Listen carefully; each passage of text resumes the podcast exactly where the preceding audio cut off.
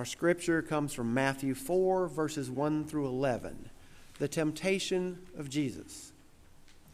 Then Jesus was led up by the Spirit into the wilderness to be tempted by the devil. He fasted 40 days and 40 nights, and afterwards he was famished. The tempter came and said to him, If you are the Son of God, command these stones to become loaves of bread. But he answered, It is written, One does not live by bread alone, but by every word that comes from the mouth of God. Then the devil took him to the holy city and placed him on the pinnacle of the temple, saying to him, If you are the Son of God, throw yourself down, for it is written, He will command His angels concerning you and on their hands they will bear you up, so that you will not dash your foot against a stone. Jesus said to him, Again, it is written, Do not put the Lord your God to the test. Again, the devil took him to a very high mountain and showed him all the kingdoms of the world and their splendor. And he said to him, All these I will give you if you will fall down and worship me. Jesus said to him, Away with you, Satan, for it is written, Worship the Lord your God and serve only him. Then the devil left him, and suddenly angels came and waited on him. This is the word of God for the people of God. Thanks be to God. What are the three things that are certain in life? Death, taxes, temptation. Uh, if you've ever been tempted, raise your hand. And the rest of you, I want to talk about the sin of lying. We have all been tempted, and we know it. We're like that little boy who was told flat out by his parents do not stop to swim in the pond on your way home. And he comes home and he's wearing his swim trunks and they're soaking wet. And they said, Well, what in the world? We told you why, what, why did you even have your, your bathing suit with you? He said, In case I got tempted. we, we prepare for temptation, don't we? I, I heard a very wise person say, What's the greatest weapon against temptation? Oh, and we all, you know, because we were seminary students, we, we were brilliant. Just ask us. We would have told you. We were brilliant. And we sat there giving all sorts of great, profound theological arguments, answers. And he looked at us and he said, The greatest weapon against sin is your feet. Run from it. Get out of that situation. Get away from that thing. Makes a lot of sense. Except that's so hard in the moment, isn't it? Well, even Jesus was tempted. But Jesus fought that temptation. And let us take time to look at that today. Lord, we thank you that you did endure so much of what we do in life, especially temptation. And if you can overcome with your help, so can we. Show us your way. In your holy name we pray. Amen. Now, I got a confession to make. For the longest time, and I'm talking years here, for the longest time, I had a real problem with these verses.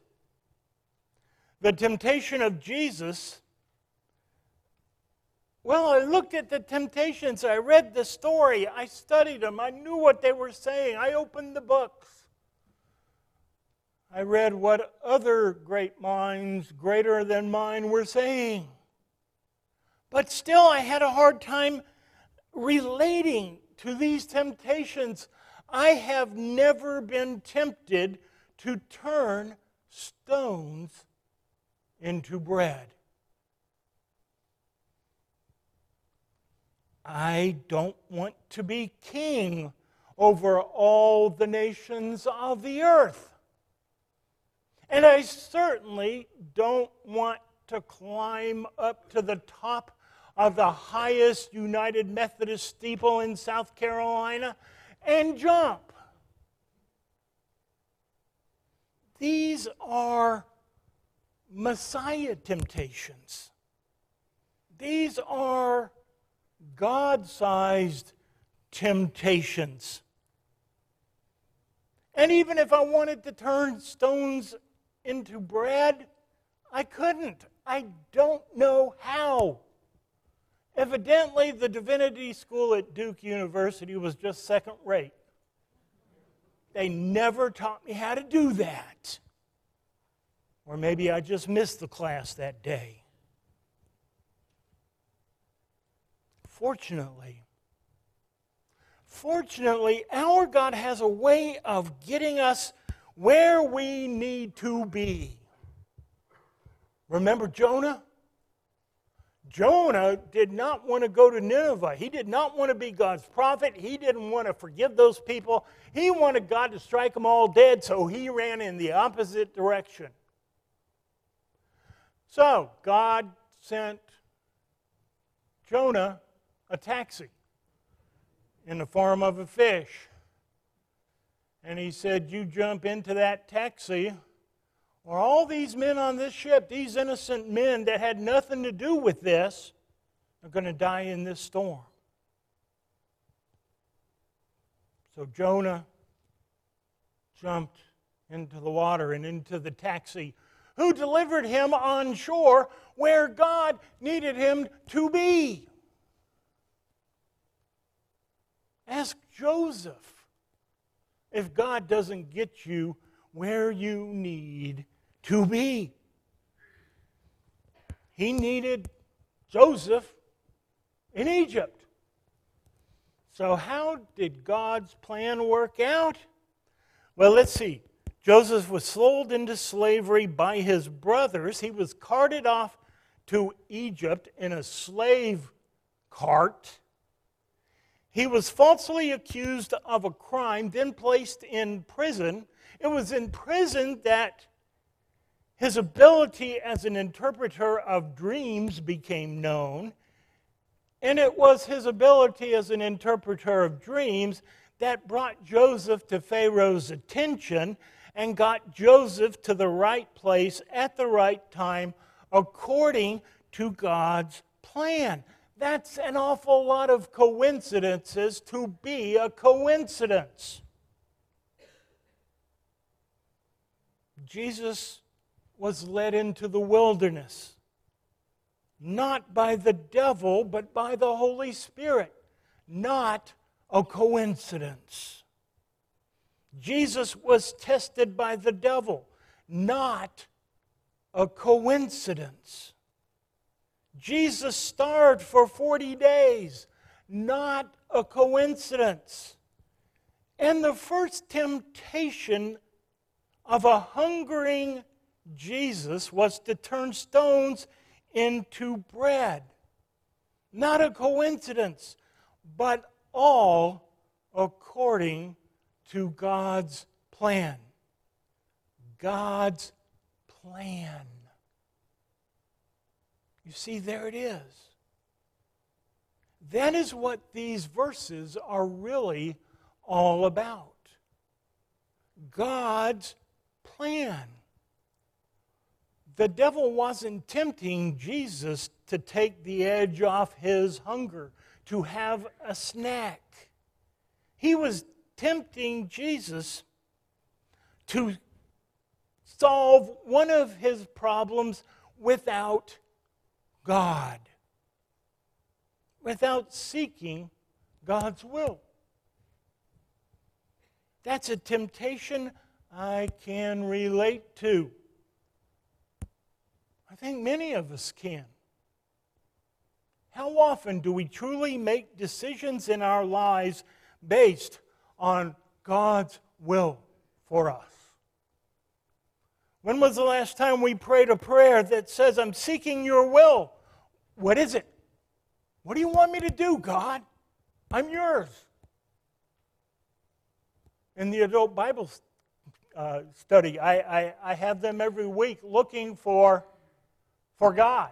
Where did you see God this week? Where did you hear God this week? God is around us always. God is speaking, communicating, loving, honoring, being with.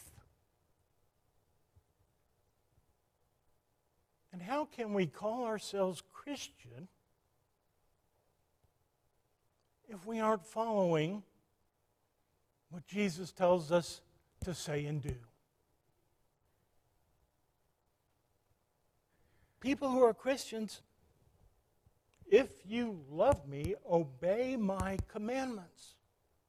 How can we hear God's will? We need to know that. We need to find that and experience that. The devil wasn't tempting Jesus with the power and the prestige offered by the kingdoms of the world, but he was tempting Jesus to go off of God's plan, away from it. The devil wasn't tempting Jesus to jump off a temple roof. He was tempting Jesus to tell God what to do. And isn't that a temptation all of us can relate to as well? In a hospital room, at a hospital bed, heal and God doesn't. Save, and God doesn't. Spare, and God doesn't. Be merciful, and God isn't. At least not in the ways we expect, because telling God what to do is a temptation all of us can relate to.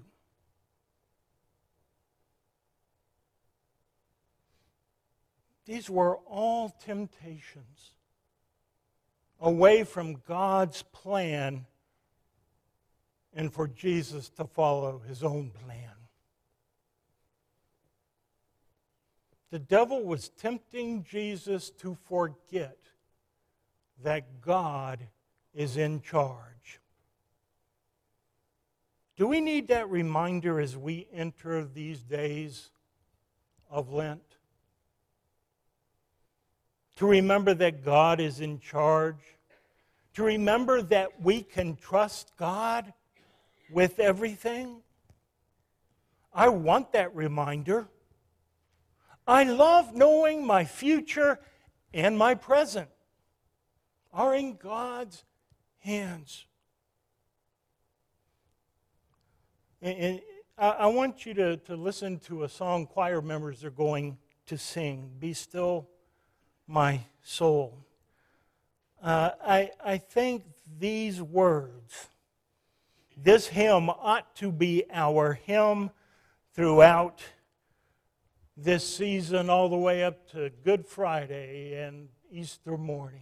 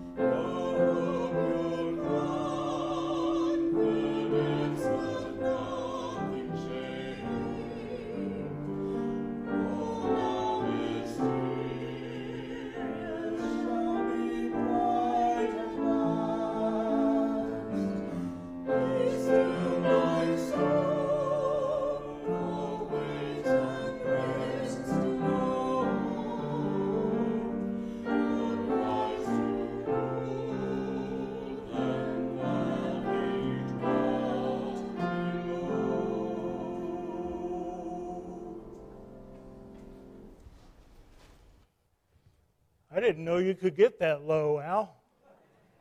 You were in the basement. Part of God's plan? Be still, my soul. The Lord is on your side. Is there any greater message we can have than that? Bear patiently the cross of grief for pain, leave to your God to order and provide. In every change, God faithful will remain. Be still, my soul, your best, your heavenly friend, through thorny ways leads to a joyful end. And the second verse begins Be still, my soul, your God will undertake. Before the days of political correctness and everyone getting woke and socially sensitized, there came a story about Abbot John the dwarf. Now, Abbot John prayed that all passion be taken from him. His prayer was granted, and he went to one of the elders and said, You see before you a man who is completely at rest and has no more temptations. The elder surprised him. Instead of praising him, the elder said, Go and pray quickly to the Lord to command some struggle to be stirred up in you, for the soul is only matured in battle. John did this, and when the temptations started up again, he did not pray for the struggle to be taken from him. Instead, he prayed, Lord, give me strength to get through the fight. Lead me, Lord. Direct me by your Holy Spirit. These must be our prayers of Lent. Someone once said that you know you are Catholic when you genuflect before entering a row at a movie theater. Well, these verses tell us that we know we are Christians only when we seek and live God's plan. Let's face the truth that we all know. Lent can be absolutely exhausting, can it? It can wear you out. Giving up sweet tea to help us remember what Jesus gave up like sweet tea and your life on a cross can be compared? Here's a better way. Consider it a Lenten challenge from your pastor to you. Live each day of Lent listening for God's direction, desperately wanting nothing more than to hear God's voice. What an adventure Lent could become. Instead of being completely worn out when Lent finally ends and we are put out of our superficial misery, imagine what it would be like to come to Easter morning energized filled with new life, fully living the promise of our faith. Isn't that what Lent should be? Amen.